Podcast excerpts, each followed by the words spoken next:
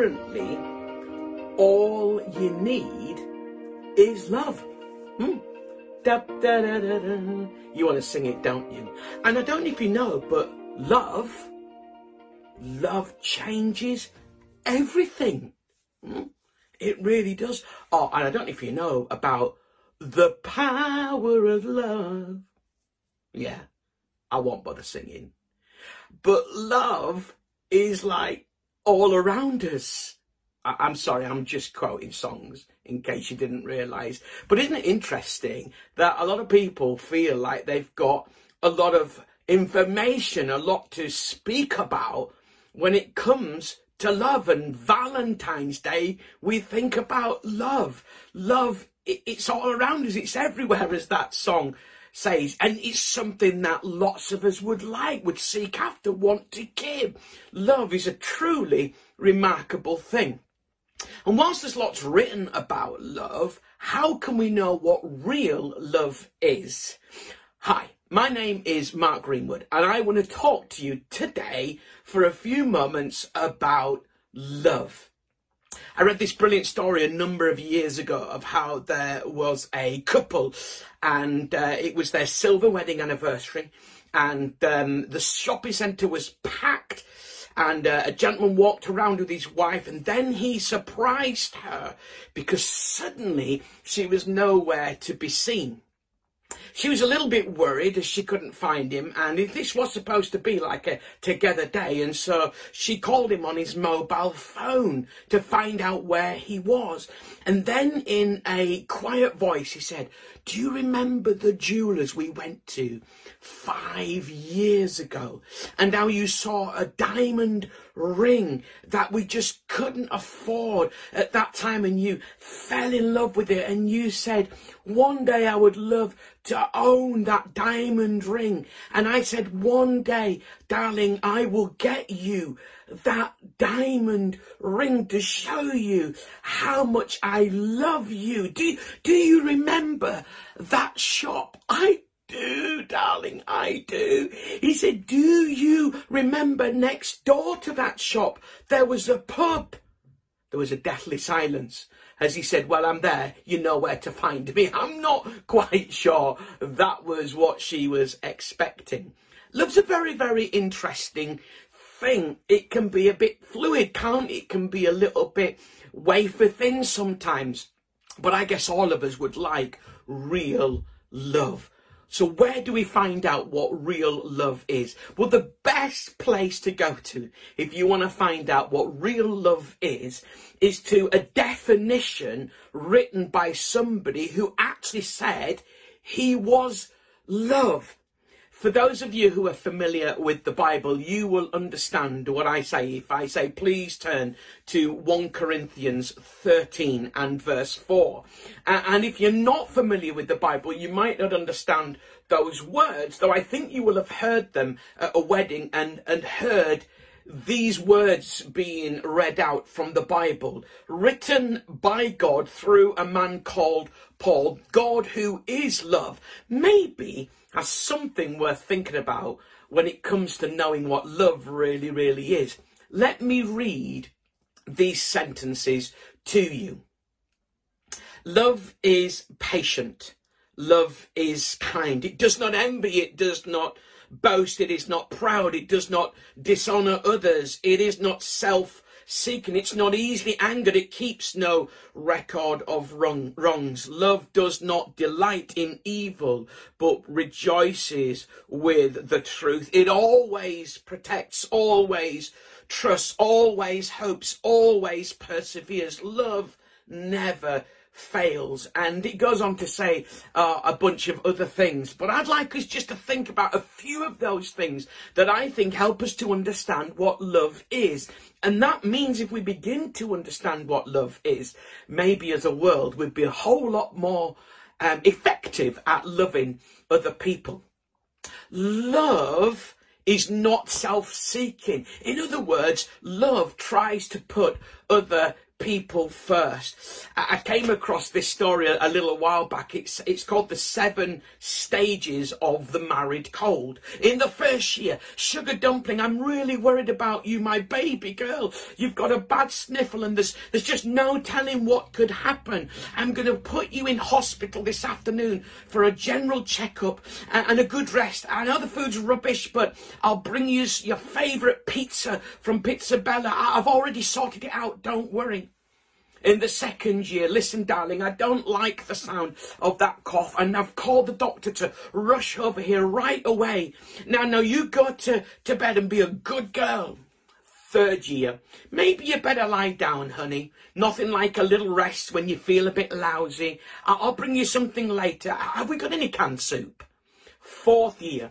Now look, dear, be sensible. After you've fed the kids, got the dishes done, and the floor finished, you better lie down. Fifth year. Why don't you just take a couple of aspirin, for goodness sake?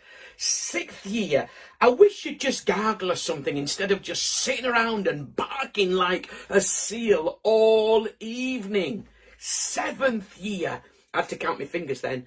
For Pete's sake, stop sneezing, woman. Are you trying to give me pneumonia? Isn't it interesting how so often in relationships the love can just get a little bit less self-sacrificing, can get a little bit less like you're putting the person that you love um, the most first. Somebody once said when a man opens the door or when uh, a man opens the car door for his wife, either the car is new or his wife is. I love that. I love that. Proper makes me chuckle.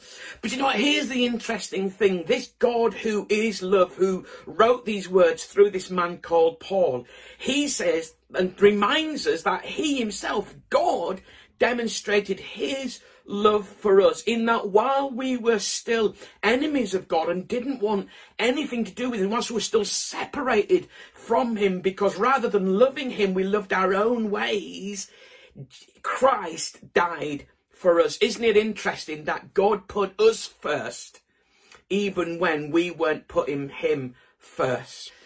Love forgives, it also talks about in that little reading. It says that it keeps no record of wrongs. Love forgives, it keeps no record of wrongs. That's what that little reading says. It doesn't store them up to retrieve them later. There's a lovely little story told, I don't know how true it is, of uh, a young country lass who married a very stern farmer and uh, they were driving back to the farm after the wedding uh, on a horse and cart and the horse stumbled and the farmer said to the horse, That's once. And then a little further on, it stumbled again. And the farmer said to the horse, That's twice. And the horse got back up and they carried on.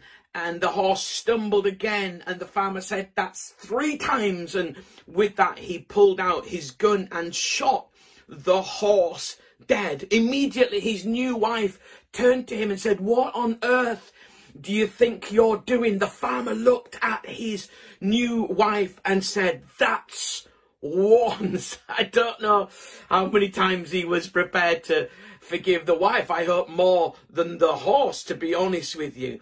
But real love keeps no record of wrongs. We, it seems we're not very good at that in the world, and yet that's what real love is. Somebody once said that an ideal marriage is a deaf husband and a blind wife. But surely an ideal marriage is a husband and a wife who see and hear everything, each other's faults, and still keep on forgiving. Wouldn't that be amazing if in our world we could learn not to keep a record of wrongs, both personally, both globally, with countries. And what about in our own lives and in church life? Just to completely forgive each other. I wonder whether you might have some unforgiveness in your heart. It's not real love if we harbour forgiveness and we keep a record of wrongs. I love that sentence in the Bible, and it's God speaking, and He said, I will forgive their evil and their wickedness and remember their sins, their wrongdoing no more. Do you know, God doesn't forget, He chooses not to remember. How much more powerful is that rather than it being something that just slips his mind, like some careless person? No, He said, look, actually, I'm going to choose not to remember that. God, this great loving God who's never done anything wrong, chooses to forgive us. How much more should we who have been forgiven much be prepared to forgive, to choose to remember no And God's great demonstration of Jesus on the cross was about God saying, I not only forgive you, I not only love you, but I choose not to remember your wrong things. Wow, how incredibly liberating is that for us as human beings. Uh, the next little thing that it says, love, is that I just want to draw your attention to for a few moments today is very, very simply this. It's not proud. It's not proud. It's, it's willing to say, maybe I was wrong in that situation. Maybe I'm to blame. Maybe there's something that I can do. I wonder whether you today might have to take a step, say there's something that I can do to resolve the situation. I read a story of a, a woman who was suffering from depression and her husband was beside himself. He didn't know what to do, so he, he took her down to the doctor and they sat in the room and the doctor listened and watched the husband. And then the doctor said, the treatment I prescribe is really quite simple. And with that, he leant across the table, uh, grabbed a hold of the woman by the head, brought her face towards him, and gave her a massive kiss on the lips. She sat down, and the big smile appeared on her face. And the doctor looked at the husband and said, See, that's all she needs two or three times a week or once a week. And the man looked at the doctor and said, Great, I'll bring her in on Mondays, Wednesdays, and Fridays. I think he was kind of missing the point. The point was he needed to accept some of the blame, all the blame for his wife's lack of happiness. Real love accepts the blame. It's not proud. It's, it's not arrogant. It's not thinking it's always somebody else at fault, but rather I may have contributed to that issue. I wonder for you today, you could have a little look through that reading. For those of you who already know Jesus, I've just picked out three bits from there. Maybe you could have a little look at that reading and just reflect today and think, well, maybe I'm at fault. Maybe I need to forgive. Maybe I need to take the blame. You could have a little look at the other bits of the definitions and reflect and just ask yourself the question with me asking myself, do I have real love for people and for God? And for those of you who may be listening in today who at this moment in time haven't considered becoming a Jesus follower, to accept real love is to accept God. And I say there's three ways that you can think about what you hear today. You can say a big yes, which is to say, yes, God, I commit my life to you. But you might not be in a place to say that. I'd love to encourage you to say what I call a little yes, which is making an intentional decision to investigate this love, this God.